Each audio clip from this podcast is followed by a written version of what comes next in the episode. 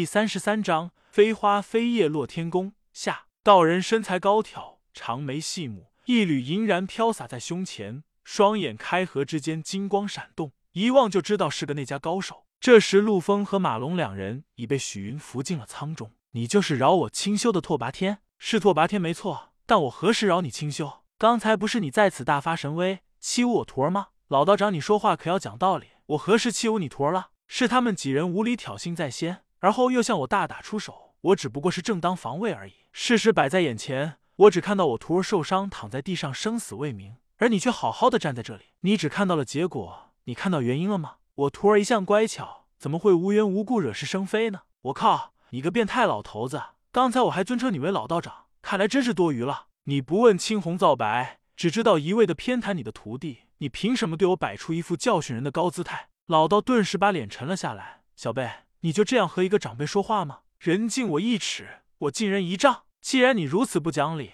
我何必再对你客气？小辈，你太猖狂了！老家伙，你太不知羞耻了！我早就该想到。徒弟既然那么坏，师傅也绝不会好到哪里去。正是上梁不正下梁歪。老道士气的脸色一变，你敢辱骂我？独孤拜天毫不示弱道：“老家伙，我没有辱骂你，我是在和你讲道理。你想听一下事情的经过吗？贫道不听也罢，不听就算了。那好，我告辞了。”说着转身就要离去。老道闪身拦住了独孤拜天的去路。老道，你要干嘛？小子，将人打伤之后，还想如此大摇大摆的走掉？哪有这么便宜的事情？你要如何过去给我徒弟磕头认罪？我或许还会饶你一条性命。你个变态糟老头子，做你娘的千秋大梦吧！我好好的，为何要给你们磕头认罪？你有病，我可没病。你自己在这做梦吧！我要走了。老道脸都气青了，小子哪里走？伸手就向独孤拜天肩头抓来，动作快如闪电一般。独孤拜天赶紧向旁躲去。这一抓虽然抓空了，但劲风拂过，将他的肩头刮得火燎燎的痛。独孤拜天大怒。老家伙，你讲不讲理？你如果想打架的话，就明说，大爷陪你，何必如此惺惺作态？嘎嘎，小辈你死定了！还没有人敢如此和我说话。今天我要不将你擒下，我银然道人以后还怎么在大路上行走？独孤拜天道，老杂毛，既然你如此不讲理，我无话好说。不过在动手之前，我有几句话想问你。好，你问吧。独孤拜天道，你们这些人到底何门何派？你既然见识了飞花飞叶落天宫。还不知道我们是何门何派？废话，知道还问你？既然和老道已经翻脸，独孤拜天豁出去了，说话根本不再顾忌什么。老道气得额上青筋暴跳。小辈，你竟敢如此和我说话！好，我让你死的明白一些。你听好了，我们是清风帝国落天宫的人。独孤拜天吓了一大跳，这个门派他可听轩轩说过，很不好惹。他没想到自己会踢到这么个大铁板。不过既然已经踢了这个铁板，怕也无用。另外。反正戴着仿制面具，只要能逃掉，就什么也不怕了。老道，我看你们的飞花飞叶落天功很不错，不知道你身上是否带着这个功法的秘籍？没有？你问这个问题干嘛？因为我想学。你看这么热的天，拿你们的那个又是花又是叶的功法来解暑，是多么惬意的一件事情啊！真是气死我了。老道，听好，第三个问题，小子，那么多废话，赶紧问吧。独孤拜天问道：“你这么无耻，为什么还能活在世上？怎么没让人灭掉？”小子，你找死！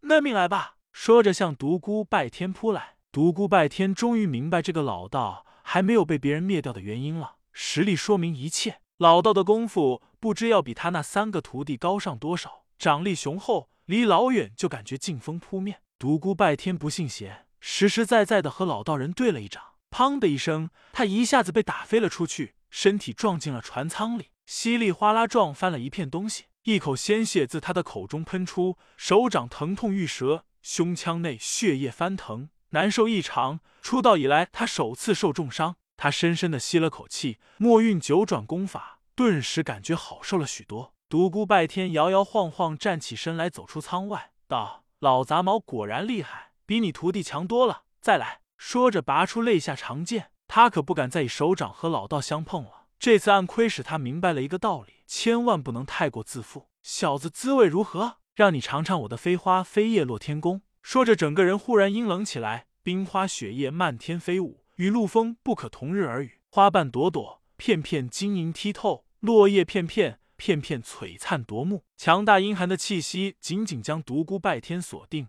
无穷无尽的寒意向他直袭而来。独孤拜天内心涌起一股深深的恐惧感，他感觉死亡正在向他接近。他将九转功法运转到极限，举剑朝老道劈去。老道雪白的手掌晶莹发亮，身体四周飞花飘叶，白玉般的右掌拍在了剑背上，啪的一声，长剑断折。一股彻骨的寒意沿着断剑朝他的小臂涌来，他赶紧将断剑扔掉，但寒意不减，依旧向上蔓延，半边身子像掉进了冰窖一般。老道并没有再追击，只是站在原地对着他冷笑。独孤拜天知道自己已经成为待宰的猎物，老道不再追击，只是想看一下自己的痛苦表情。他苦苦的运转九转功法抵挡那股寒意，他发觉九转功法当中偏属冥王不动那部分的运气要诀对这股寒意有着先天的克制作用。他心中大喜，只要有时间，他一定能够将这股寒气逼出去。现在最要紧的事情莫过于逃离这里，找一个隐秘的所在运功疗伤。